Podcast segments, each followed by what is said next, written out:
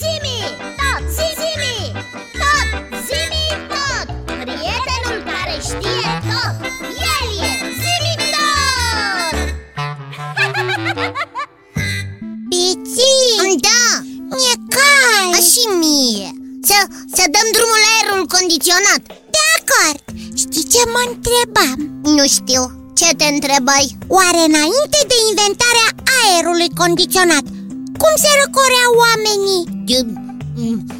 Păi, eu, cred că stăteau la umbră Da, ai dreptate Dar uneori și la umbră e cald Păi atunci, atunci se duceau la umbră și mai deasă Sau se duceau la scăldat Și dacă le era cald în continuare, Își făceau vânt de unde? Dar cum adică de unde? Ce? N-ai înțeles? Doar nu-și făceau vântul de pe casă Foloseau un evantai Aici am vrut să ajung Unde? Pe casă? Nu, Biții, nu înțelegi La evantai Dar și de ce n-ai spus așa de la începutul? O fi Gigi, Gigi Am să-l rog pe Zimi să ne spună câte ceva despre evantai Aici sunt de acord cu tine Doi, trei și Zimitat! Pe recepție, ca de obicei.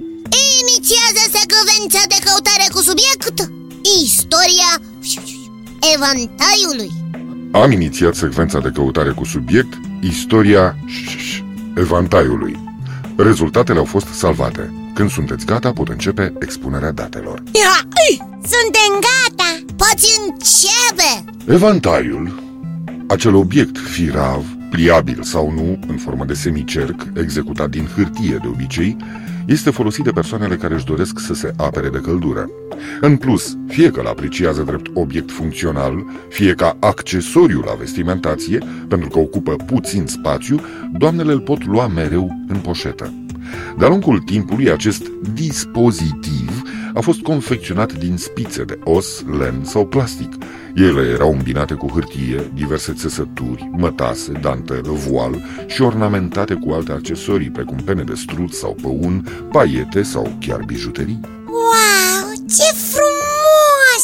Deveneau chiar obiecte de podoabă Da, aici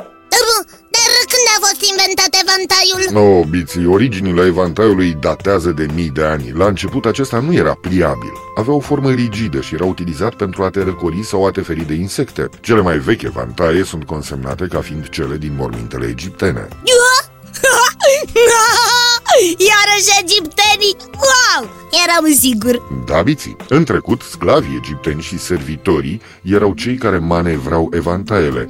O frunză mare și solidă sau pene, cărora le era atașată o coadă lungă, ca să-i răcorească pe cei pe care îi slujeau.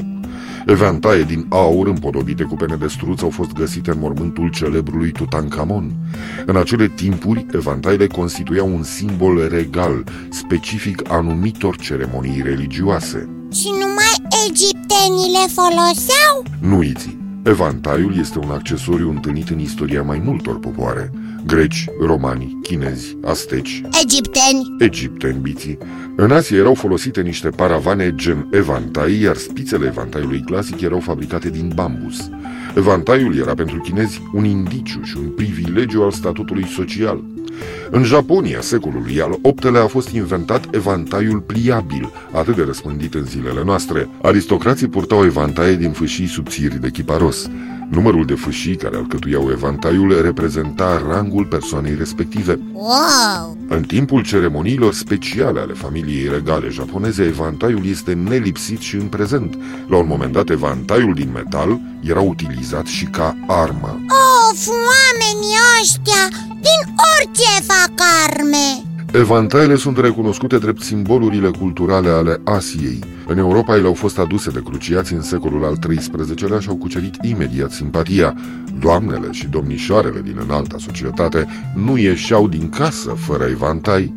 În Italia, la Veneția, au fost produse primele evantaie europene. Zimi, mai spune-ne despre evantaiele împodobite cu bijuterii Pe lângă picturile migăloase ce împodobeau un evantai, erau la modă evantaile din pene de struț sau păun.